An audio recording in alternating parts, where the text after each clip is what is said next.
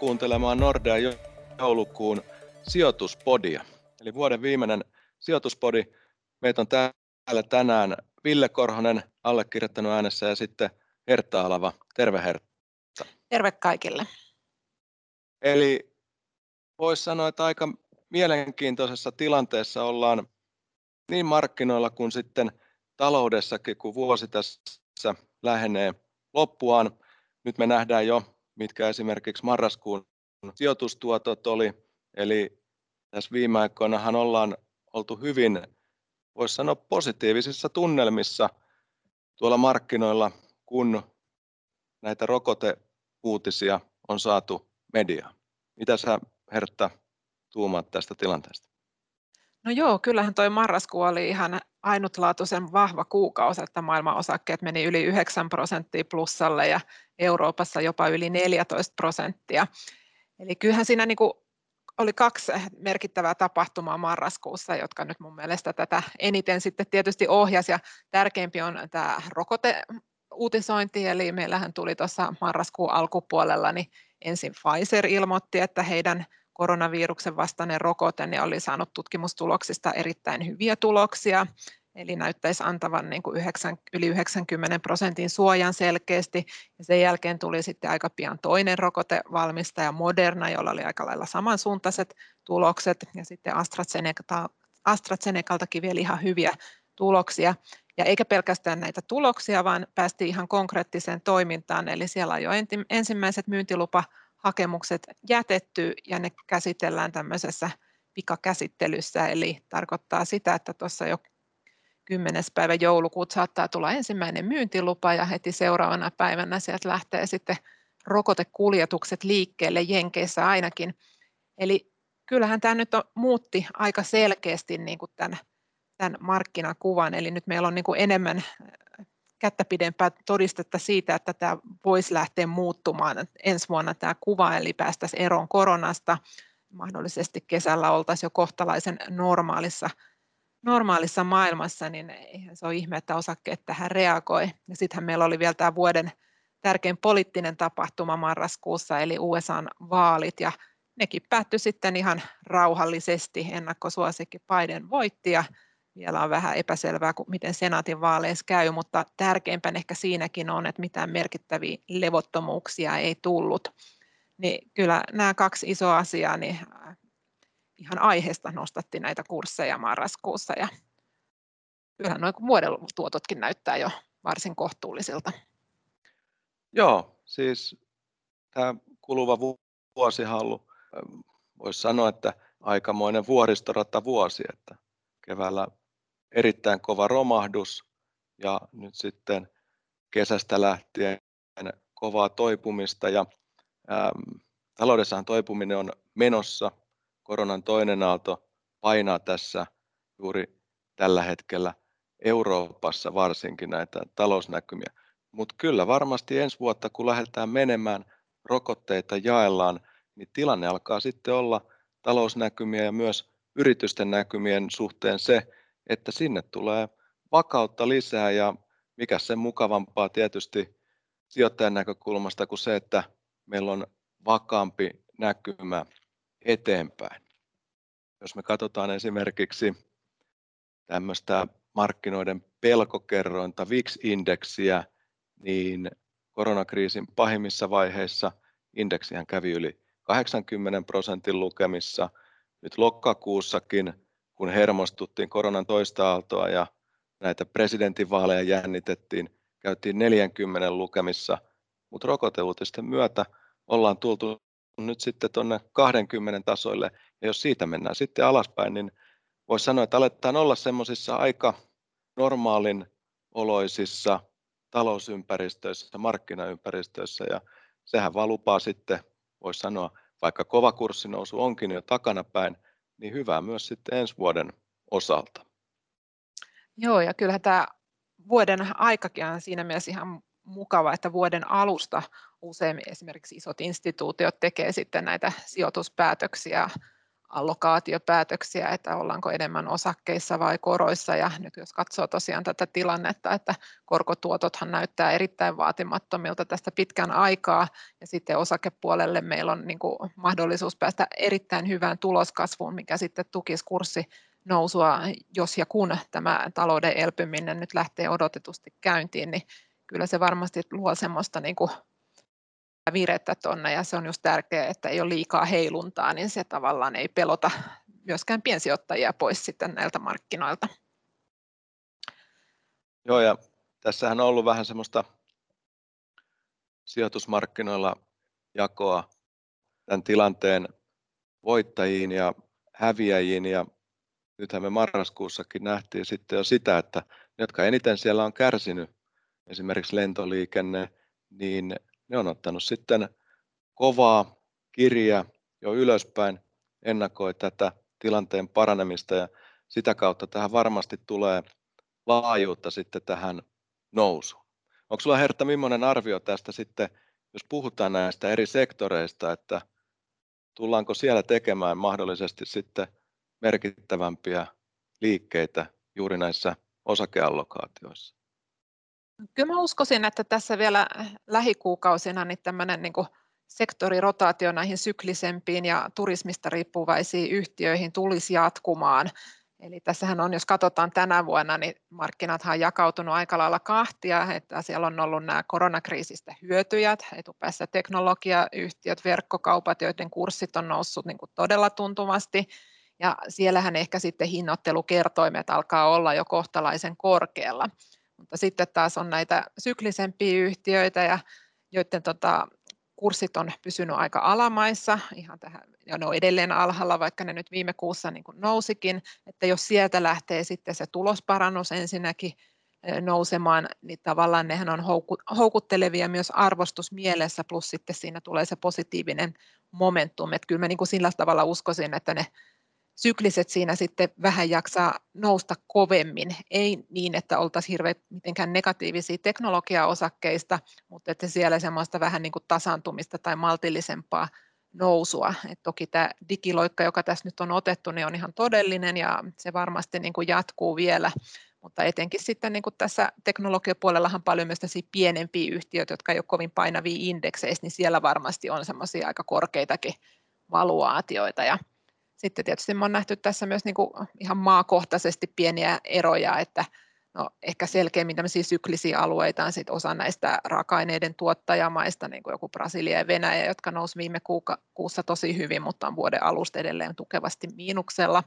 Ja sitten taas niin kuin Kiina, joka on sitten hyvin tämmöinen niin kuin teknologiaorientoitunut pörssi, niin siinä sitten taas alkuvuosi on ollut tosi vahva, mutta sitten marraskuussa jäätiin pikkasen jälkeen sitten näistä syklisemmistä markkinoista, niin tämä varmaan niin kuin tulee jonkun verran jatkumaan. Ja sitten toinen on sitten se, että pienet yhtiöt vois pärjätä vähän paremmin nyt sitten tässä elpymisen alkuvaiheessa kuin suuret, että siellä on kanssa just syy, syynä se, että ne on mennyt heikommin ja sitten kun likviditeetti paranee markkinoilla, ollaan enemmän ostamassa, niin ne todennäköisesti sieltä voisi nousta aika hyvin, että sillä tavalla varmasti tulee mielenkiintoisia liikkeitä ja aktiivinen osakepoimintakin voi olla ihan tuloksekasta.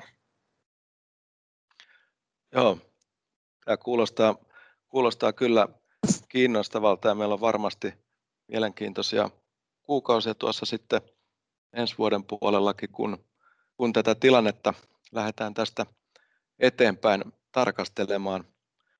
Tässä mainittiin jo se, että korothan edelleenkin erittäin alhailla ja osakemarkkina varmasti on se paikka, mistä tuottoja on haettava, varsinkin tässä vaiheessa sykliä, kun tulokset yrityksillä on noususuunnassa ja elpyminen jatkuu. Meillähän sijoitusnäkemyksessä osakkeet on pienessä ylipainossa, eli me ollaan, ollaan optimistisia sen suhteen, että asiat jatkaa tuonne hyvään suuntaan ja sitten luonnollisesti joukkolainasijoitukset on pienessä alipainossa korkomarkkinoillahan tilanne on se, että korot on edelleenkin, tai eihän tässä nyt kauan ole lähdetty toipua, mutta ovat erittäin matalalla. Se, mikä ensi vuoden osalta on varmasti jännittävää, on se, että kuinka nopeasti pidemmät korot sitten tempautuu tämän talouden elpymisen mukaan ja tässä varmasti katseet on juuri tuonne Yhdysvaltain suuntaan. Eli Yhdysvallat varmasti markkinana on niin kuin dynaasi, dy, dynaamisempi tässä suhteessa. Siellä korkojen, korkojen nousu on varmasti ripeämpää kuin mitä se Euroopassa on.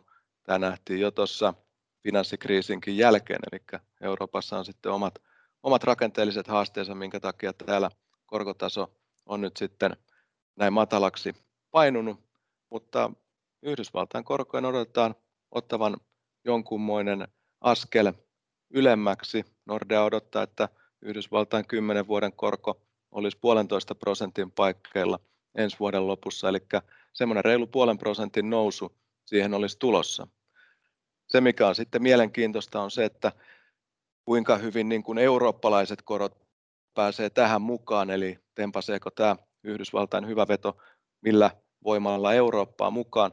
Luonnollisesti Eurooppakin tässä maailmantalouden elpyessä niin pääsee, pääsee jälleen kanssa tähän kasvuun, voimistuvaan kasvuun vientiteollisuutensa myötä paremmin kiinni, mutta todennäköisesti Euroopassa tilanne on se, että varsinkin lyhyet korot tulee pysymään erittäin alhaalla ja miinusmerkkisinä, mutta mielenkiintoinen kysymys on se, että ottaako Saksan pitkät korot sitten vähän Yhdysvaltain vanavedessä askeleita ylöspäin. Korkopuolellahan me haetaan edelleenkin sitten tuottoja, me haetaan niitä kehittyviltä korkomarkkinoilta.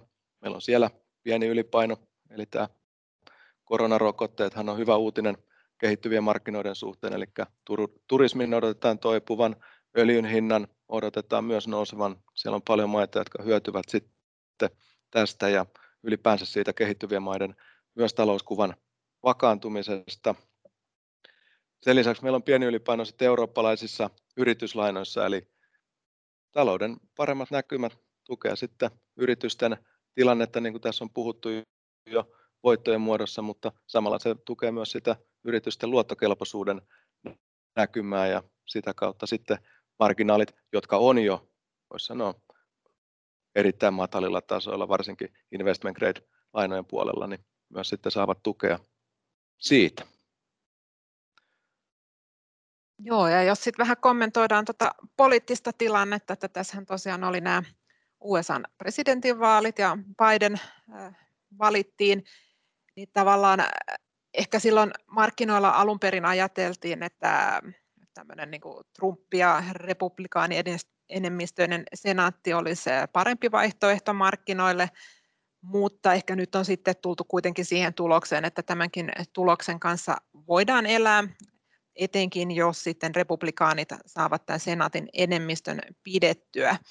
Eli ehkä se, että jos demokraatit olisivat saaneet sekä presidentin viran, edustajainhuoneen ja senaatin, niin silloin meillä olisi ollut ehkä tämmöinen pieni riski, että olisi tullut veronkorotuksia selkeästi yrityspuolelle etenkin ja muita tämmöisiä regulaatiorajoitteita pankeille, öljyyhtiöille ja muille. Mahdollisesti niitä voi jonkun verran tulla, mutta sanotaan, että senaatissa varmaan tämmöiset kaikkein suurimmat tähän suuntaan menevät aloitteet kyllä laitetaan jäihin, eli niitä pitää tehdä vähän sen niin kuin maltillisemmassa skaalassa, mikä nyt on sijoittajien kannalta varmaan ihan hyvä.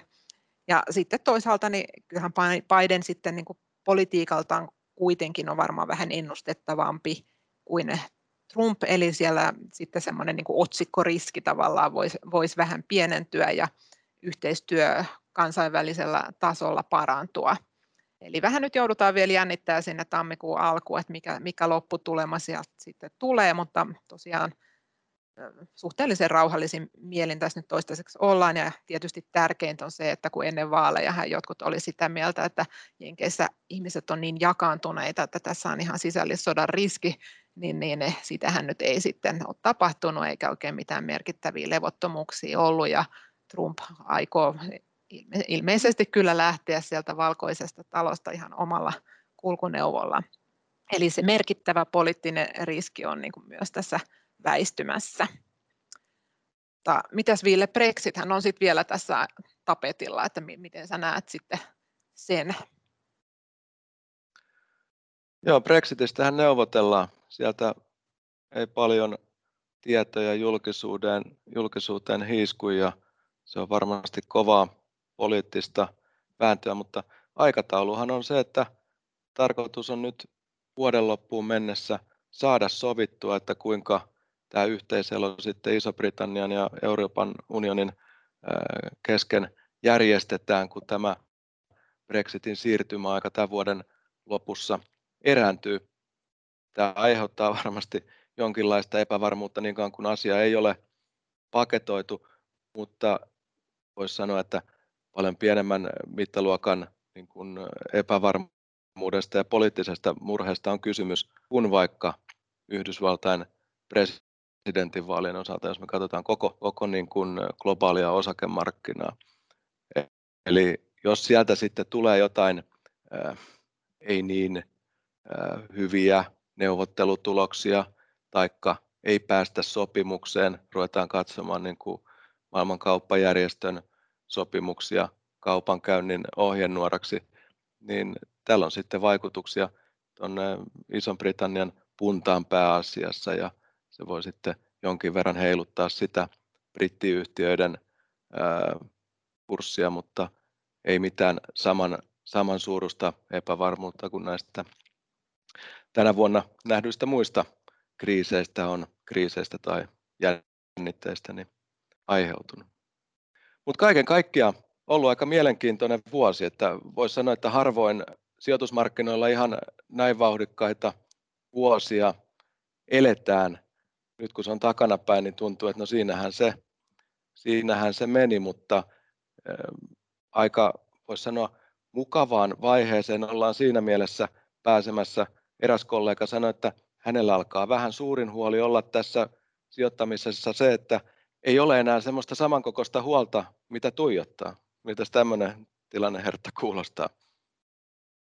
No, omaan korvaan se kyllä kuulostaa ihan mukavalta, mutta tokihan me tiedetään, että kyllähän markkinat aina jotain huolenaiheita sitten kuitenkin keksii matkan varrella, mutta joka tapauksessa niin uskotaan, että kyllä ne huolet ensi vuonna tulee olemaan kertaluokkaa pienempiä kuin tänä vuonna. Eli ihan hyvillä mielin lähdetään uuteen vuoteen ja uskotaan, että talouskasvu elpyy voimakkaasti ensi vuonna, tulokset elpyy ja, osakkeet on se voittava omaisuusluokka, korkot, sijoitukset ei, tule tuottamaan kauheasti, että se tu, tulee sitten allokoimaan näitä rahoja osakesijoituksiin ja siellä sitten tietysti toimialojen välillä varmaan tulee olemaan isoja tuottoeroja myös ensi vuonna, mutta ehkäpä hieman toiseen suuntaan kuin tänä vuonna.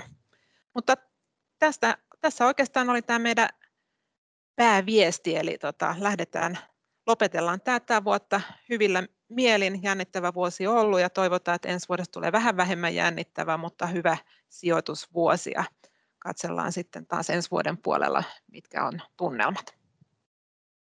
Joo, teemme juuri näin ja toivotetaan kaikille oikein rauhaisaa joulun odotusta ja joulun aikaa ja tavataan taas näissä merkeissä ensi vuoden puolella. Kiitos. Kiitos.